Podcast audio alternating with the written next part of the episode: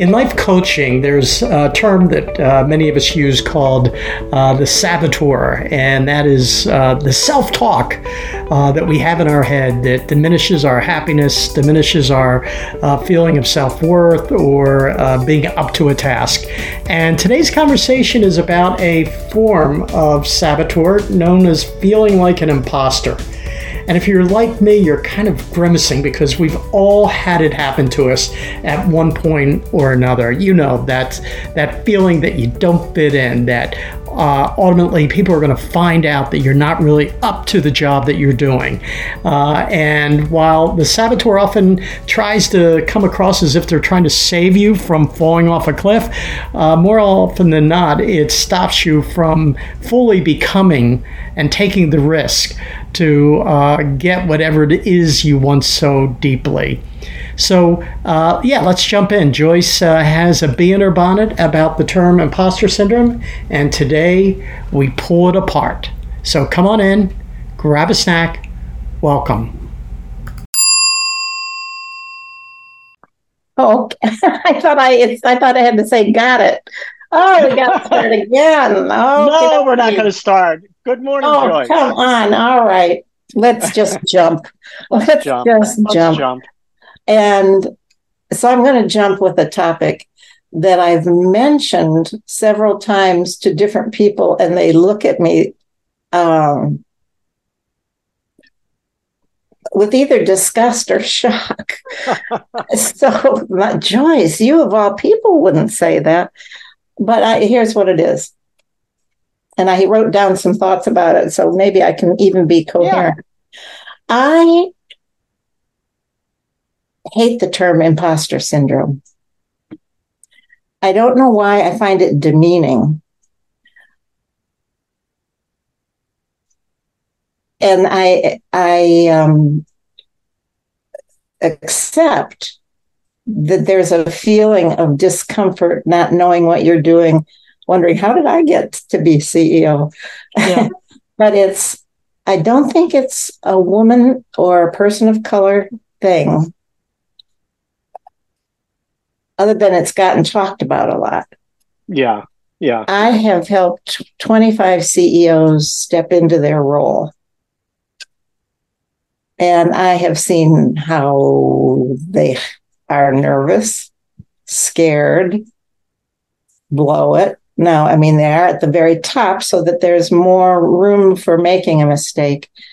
But I was thinking, it's really a learning phase where you are pretending to do something because it's called practice.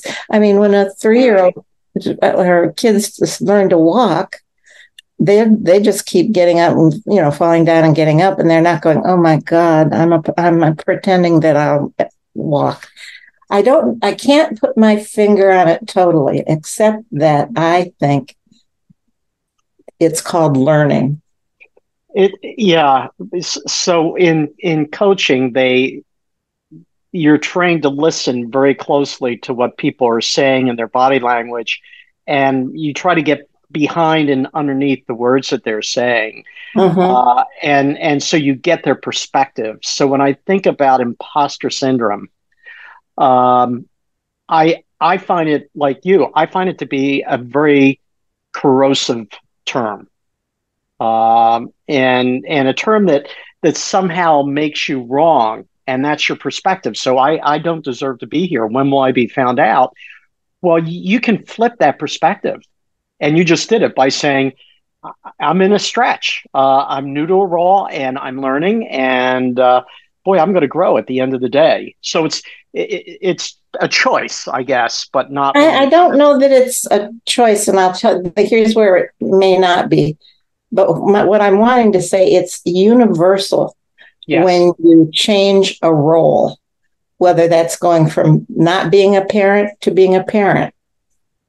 Are you an imposter as you learn to be a parent? Yeah, sometimes you feel like it. Oh, I don't know how to do a poopy diaper. Um, but there's no shame or blame or fear. Fear I went back to Edward Deming and Peter Drucker. And people out there, if you haven't read them, please read them. They are the grandfathers of organizational change and wisdom. But anyhow, they say, I wish I had my writing with me now fear, get rid of all fear in the organization. It's the largest impediment to everything else you're talking about people development, innovation, high motivation, high engaged. Get rid of the fear. And if you get rid of the fear, I'm thinking of the CEOs that I created methods to help them step into their role. They weren't afraid of being fired. They were afraid of doing well enough to meet their own standards. That's different. Yeah. So, um,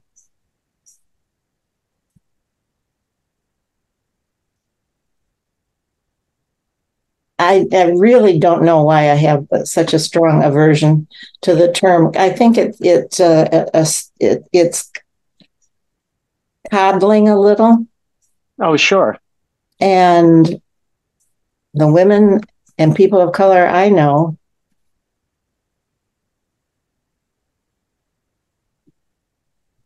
I don't know. I'm not going to make a generalization about that. I think there's uh, something to be said about how to go from feeling like an imposter to feeling like a learner. Yes. And I think that's now I feel better. Well, you know, I mean, I think I've clarified for me what I'm talking about. oh yeah, yeah. Well, it, and you're you've really nailed it because you just said fear and the impact it has on an organization mm. and individuals. It's it's corrosive. And I think imposter syndrome and somehow labeling it is corrosive as well. Because it's, to me, imposter syndrome is a, a form of self talk uh, where, where you conjure up in your thinking and it has an impact. So shifting that to learning. And maybe the, the, the takeaway for us as OD and HR practitioners is recognizing those points of transition in a way that it, it doesn't matter whether you're entry level, middle management, senior executive. There's a period of time that there's some accelerated learning, you know, by the seat of your pants. Uh, and, and it's normal. In moments that matter. Yeah. Oh, yeah. That's right. It's not like, oh, let's practice being a CEO or let's practice going in to start a new business or let's, pra- you know. Um, Well, you know, it's it's interesting. Uh, when you uh, brought up this topic, I I thought of uh, when I started getting in front of large uh, groups to talk to them, yeah. and uh, that was one where I'd look out at a sea of heads, and I'm like, what do I have to say that's going to be interesting and really mm-hmm. impactful? And that that was a transition for me. I I was clearly in strong imposter syndrome, self talk. Mm-hmm. Uh, and then, you know, I don't know how it changed, but it was all of a sudden I trusted me and I trusted the group, uh, if that makes any sense. And yeah, yeah, it does. And that's why there is fear that's embedded in an organization yeah. that makes you feel like an imposter and that you'll get punished uh, for faking instead of rewarded for learning. Um, and then there's all leading takes courage. Yeah. Well, that's different from being afraid of punishment for not doing perfectly. Yeah it takes courage because you have to take action to create movement in leadership. And the motion that you create, whether it's a new program or tough, tough, tough conversation, that I found it took a lot of courage. Mm. Day by day courage to go, oh. um, so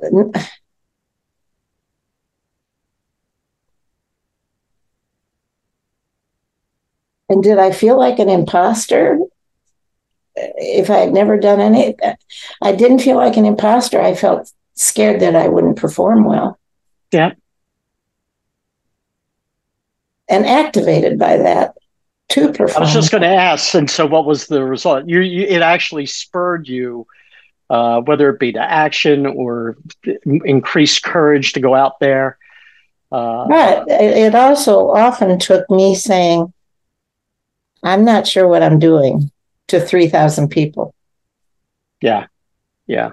Because an imposter moment throws you off your center. And your center is the only place, you know, where you ring true to yourself. It's the only place you can find inner courage. And so mm, I have times where I really messed up at the grand level and the little level because I didn't get real with me 1st mm-hmm. real with whatever was going on by saying things like, This is very awkward. I'm uncomfortable. I care for both you of you, and we're going to have a conversation that's going to have a tough decision in it. So I'm hoping to bring my best. Mm. Then I was no longer scared, nor did I feel like I'm faking being a third party facilitation expert.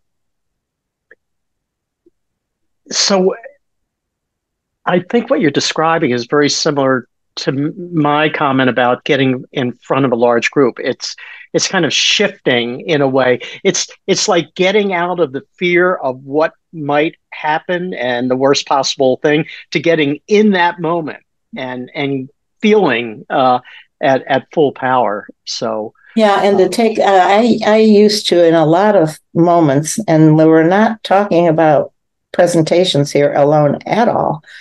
Going into a tough meeting I would, well, I think I mentioned this someplace recently. I would go into the restroom, into a stall, and just breathe and get quiet and get connected with me. Yeah. It's the only place I could do it without going, Hi, I'm hiding because I'm scared. so it's, um, and the, the other thing about the imposter syndrome is do you expect not to be scared? Yeah. Challenged? Challenged Do you expect that green growing edge um, automatically says discomfort. So, how to shift? This is why I hesitated to bring it up. Um, I'm starting to feel apologetic about saying I hate the um, imposter syndrome.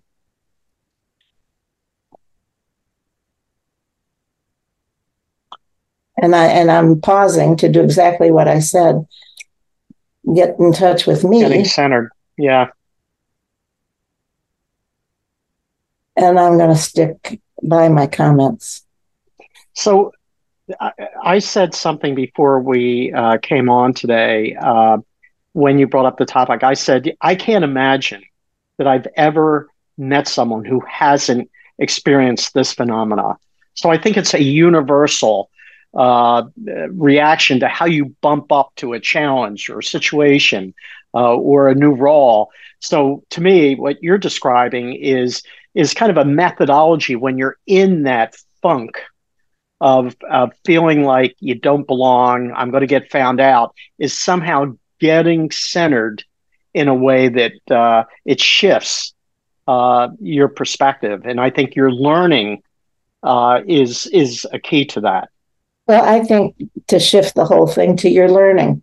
Yeah. Learning, and maybe you have more obstacles than most because of uh, economics, color of skin, um, parenting, whatever. So maybe the quote learning is harder for some than others, but it's learning. Yeah. And usually when you say out loud, I'm new to this. So um, you know, it's when you fake that you scare yourself. Yeah. I know because I've done it. I was at a board meeting where I knew they were looking at me to see if I should be made an officer or not. And they kept shortening my presentation. and since I was the only woman in the room, they kept asking me about the room temperature. you know, I so. But wait, I want to finish that to say. Okay. I was very nervous during my presentation, and still I said, We have shortened this talk on diversity, which it was, to now 30 minutes during lunch. And I'm wondering if that indicates your level of interest. I got pissed. Yeah. And boom, my fear went away. And I didn't care. Don't make me an officer. I'm cool. Mm. Because in, I had to get into that super antiquated, privileged moment of a board reviewing. Okay. Well, I guess I'm just mad at the world today. Well, hey, go at it. You know what's interesting? What you just described. Uh, you know, in that moment of challenging that group, uh, you you you kind of did to the group what you suggest that when you're feeling like you don't fit, you don't belong, find some space to to get grounded. And I think what you did, you grounded that whole group. I don't know what the outcome was, but I guarantee you there were some people in that room that were cheering you on.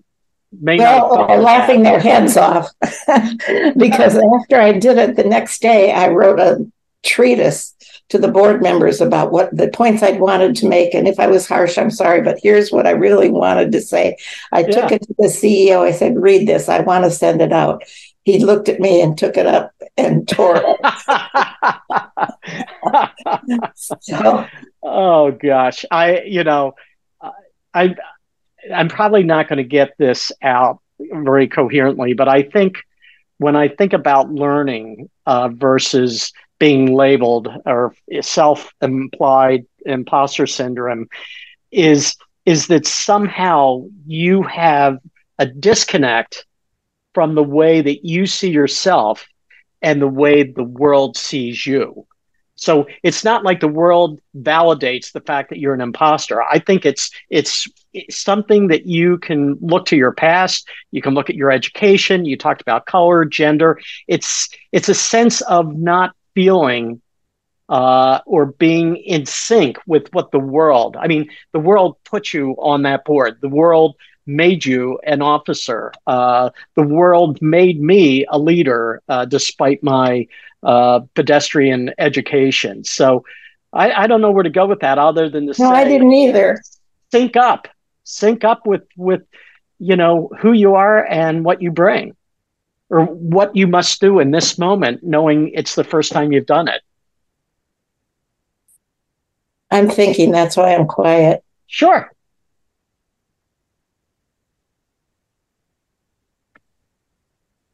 I think because when I first started work in OD in a large company, I got hazed, mm. which was better than being avoided. and it was both being a woman and uh, being in a field that was new to most yeah. people. I mean, one person said, What are you trying to do? Make us all communists? um,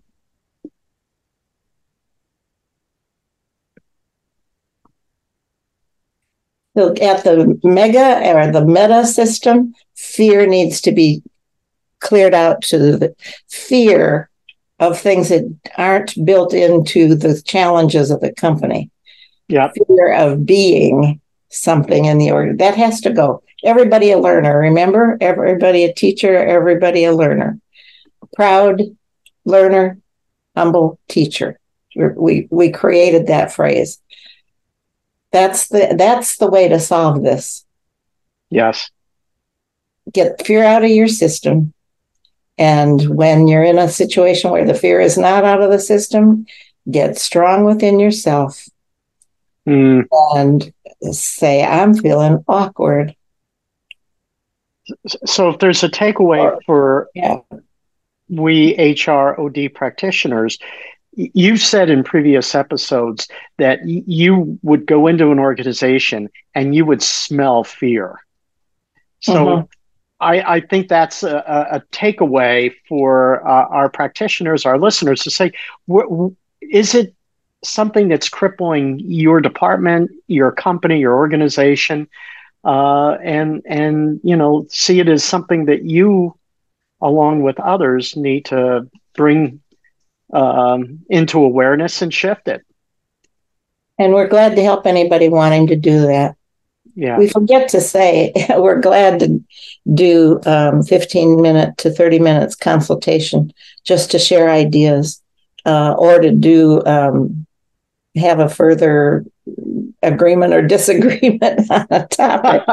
Obviously, we like to talk. Feel free to uh, contact us. And I would like to challenge any of our listeners today if you want to come uh, on the show and talk about this tout and bring your perspective, uh, we'd love to welcome you. Well, we sure would, and we forget we sure to would. say that once we get going. So, okay, on to learning, on to mm-hmm. accepting that it's a little scary to change, to learn, to grow, and that's the good part. You know, you're growing. I think that's the final word. Good. Oops, another final word. See you, everybody. You know, I had to admit that I was doing a little bit of self management as Joyce and I were talking because I think about she and I doing this podcast for a number of years, and uh, I still have those doubts every once in a while. Are we adding value? Are we creating worth? Uh, and I come out of it by saying, hey, we've learned a lot. We're pretty good at what we do. And, uh, you know, in addition to us both being a part of this podcast, we're both individually uh, executive coaches. And so I'm going to give us a shameless plug. If you are in need of, or your organization would uh, benefit from having an executive coach come in and work with some of your senior people, uh, Joyce and I encourage you to reach out and you can email us at bobandjoyce.com and say, hey, I want to talk. There's no obligation on your part. You don't get charged for the time. And who knows? Uh, it would be great to work with uh, our listeners, uh, particularly those that uh, are new and that we haven't met yet. So thanks for showing up and have a great day.